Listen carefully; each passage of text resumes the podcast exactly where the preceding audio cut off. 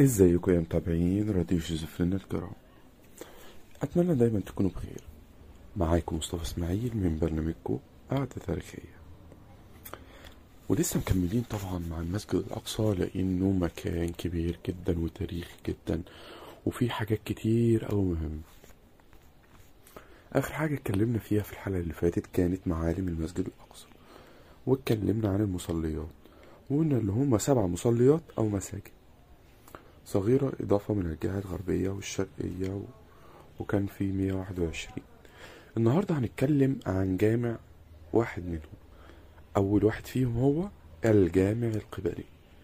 هو الجامع المسقوف اللي بتاع له قبة رصاصية والواقع في جنوبي المسجد الأقصى في جهة القبلة ومن هنا جاءت تسميته بالقبلي. ويعتبر الجامع المصلى الرئيسي اللي بيخطب فيه الخطيب في صلاة الجمعة. ويعتبر المصلى الرئيسي للرجال داخل المسجد الأقصى حيث يقف الإمام ويوجد المحراب والمنبر الرئيسيان والبناء الحالي يعود للعصر الأموي. وبدأ عمل التجديد بناء على طلب الخليفة عبد الملك بن مروان وأتم ابن الوليد بن عبد الملك سنة من 86 ل 96 هجري. وكان في الأصل مكون من 15 رواق أي 15 ممر. وأعيد ترميمه بعد تعرضه لزلزال أدت لتصدعه واختصرت أوراقه في عصر الخليفة الفاطمي الظاهر لإعزار دين الله إلى سبع أروقة وفي الوقت الحالي بيتكون من رواق كبير في الوسط وثلاث أورقة في كل جانب. أي بقوا سبعة. وللجامع قبة مرتفعة داخلية مصنوعة من الخشب وتعلوها القبة الرئيسية الخارجية المغطاة بالرصاص. ويبلغ مساحة الجامع حوالي أربع دونمات أي حوالي طوله 80 متر وعرضه 55 متر على اختلافات يسيرة. وليه 11 باب ويتسع لحوالي 5500 مصلى.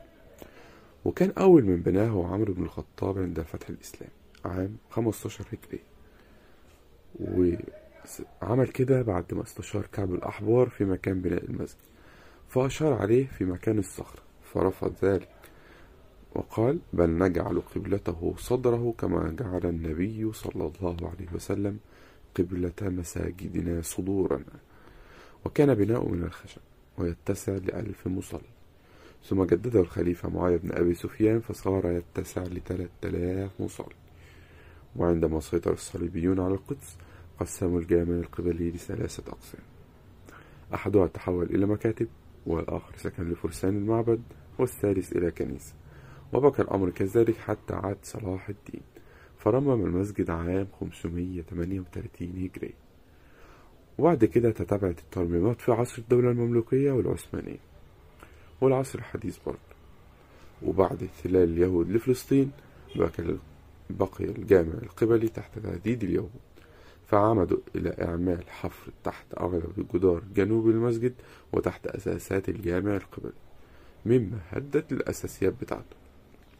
وتعرض الجامع لحريق مفتعل وذلك يوم 21 أغسطس سنة 1969 على يد مايكل دينيس روهان فاحترق منبر نور الدين زنكي وامتد الحريق ليشمل أغلب الأروقة الثلاثة الشرقية بالإضافة إلى السقف الخشب.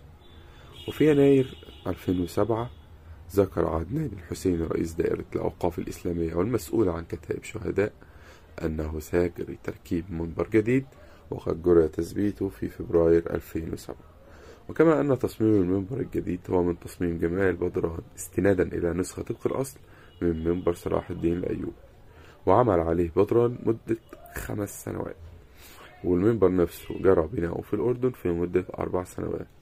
واستخدم حرفيين أساليب النجار القديمة لبنائه واستعمل قطع من أوتار بدلا من المسامير لتثبيته عندنا مصلى كمان اسمه المصلى المرواني. يقع في أسفل الزاوية الجنوبية الشرقية للمسجد الأقصى ويعرف قديما بالتسوية الشرقية. وقد بناه الأمويين كتسوية معمارية لهضبة بيت المقدس الأصلية المنحدرة جهة الجنوب. حتى يتسنى البناء فوق قسمها الجنوب. ويتكون المصلى من 16 رواق وتبلغ مساحته الإجمالية حوالي 4000 متر مربع. وهي أكبر مساحة مغطاة للصلاة في المسجد الأقصى. وعندما سيطر الصليبيين على الأقصى قاموا بتحويل المصلى إلى اسطبلات للخيول وسموه اسطبلات سليمان. وهي تسمية توراتية نسبة إلى النبي سليمان. وبعد تحرير المسجد الأقصى في عهد صلاح الدين أعاد المصلى المرواني إلى استعماله السابق. باعتباره تسوية ومخزنا وبقى الأمر كذلك حتى عام 1996 حيث تم افتتاحه كمصلى وسمي يومئذ بالمصلى المرواني نسبة إلى عبد الملك بن مروان. وكان سبب افتتاحه كمصلى هو تسريب وثيقة سرية لتقسيم المسجد باعتبار ما تحت الأرض لليهود وما فوق الأرض للمسلمين وذلك في عام 1995 بعد كده قررت هيئات إسلامية بدء بالعمل على فتح المصلى المرواني فبدأت بتنظيف المكان ومد الكهرباء إليه وإضاءته وتبليط المصلى وتبرعت مصر بفرش المصلى وفتح عدة أبواب له والعمل ده هو السبب المعلن للزيارة التي قام بها أرئيل شارون للمسجد يوم الخميس 28 سبتمبر 2000 والتي أدت لانطلاق انتفاضة الأقصى والتي استمرت خمس سنوات. عندنا مصلى كمان مصلى الأقصى القديم. يقع هذا المصلى تحت الجامع القبلي. يدخل إليه عبر درج يقع قرب الرواق الأوسط في الجهة الشمالية للجامع القبلي. وهو عبارة عن ممر يتكون من رواقين باتجاه الجنوب. بناه الأمويين ليكون مدخل ملكي إلى المسجد الأقصى من القصور الأموية التي تقع خارج حدود الأقصى من الجهة الجنوبية. ويوجد عند المدخل الشمالي غرفة صغيرة تستخدم للحرس ويوجد أيضا غرفة أكبر تقع عند بقايا الباب المزدوج عند المدخل الجنوبي والتي تستخدم للحرس أيضا. وهي تحتوي على محراب في مدخلها ويوجد بئر عميق ومغلق للآن ومن العناصر المعمارية المميزة فيه هو وجود قبتين أمويتين مسطحتين تقوم فوق مدخل الجنوب. وعندها يوجد أعمدة حجرية ضخمة تشكل الأساس الذي تقوم عليه منطقة قبة الجامع القبلي. ورممت عام 1927 بتمويل من الملك فاروق من مصر. وكان هذا المصلى مغلقا لا يفتح إلا في حالات الضرورة حتى عام 1998 حيث تم تنظيفه وإعداده ليكون مكانا ملائما للصلاة وهو يتسع لحوالي ألف مصلى. مسجد قبة الصخرة. تعتبر قبته أحدى أهم وأبرز المعالم المعمارية الموجودة. وأقدم بناء إسلامي بقى محافظا على شكله وزخرفته في الأغلب. وبنيت هذه القبة الخليفة عبد الملك بن مروان حيث بدأ في بنائها عام 66 هجرية الموافق 685 وانتهى منها عام 72 هجرية الموافق 691 وأشرف على ابنائها المهندسان رجاء بن حيوى الكندي وهو من التابعين المعروفين ويزيد بن سلام مولى عبد الملك بن مروان. وقبة الصخرة عبارة عن بناء مثمن الأضلاع له أربعة أبواب وفي الداخل تثمينة أخرى تقوم على دعامات وأعمدة أسطوانية. في داخلها دائرة تتوسط الصخرة المشرفة التي يعتقد المسلمون بأن النبي صعد منها إلى المسجد في رحلة الإسراء والمعراج. وترتفع هذه الصخرة نحو متر ونص عن أرضية البناء. وهي غير منتظمة الشكل ويتراوح قطرها بين 13 و 18 متر. وتوجد مغارة تسمى مغارة الأرواح. أسفل جزء منها تعلوها فتحة.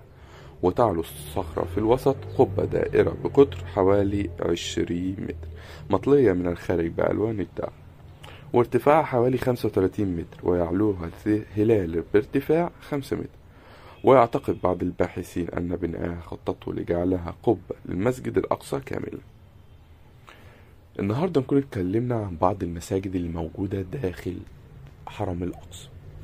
وطبعا لسه في مساجد كمان دول هنتكلم عليهم في الحلقة الجاية. أتمنى تكونوا استفدتوا واتبسطتوا بالحلقة دي زي ما أنا بستفاد وبستمتع وبتعرف على تاريخ المكان ده. وبكده تكون خلصت حلقتنا النهاردة مع برنامجكم قعدة تاريخية. كان معاكم مصطفى إسماعيل من راديو شيزوفرينيا. وفي الختام سلام.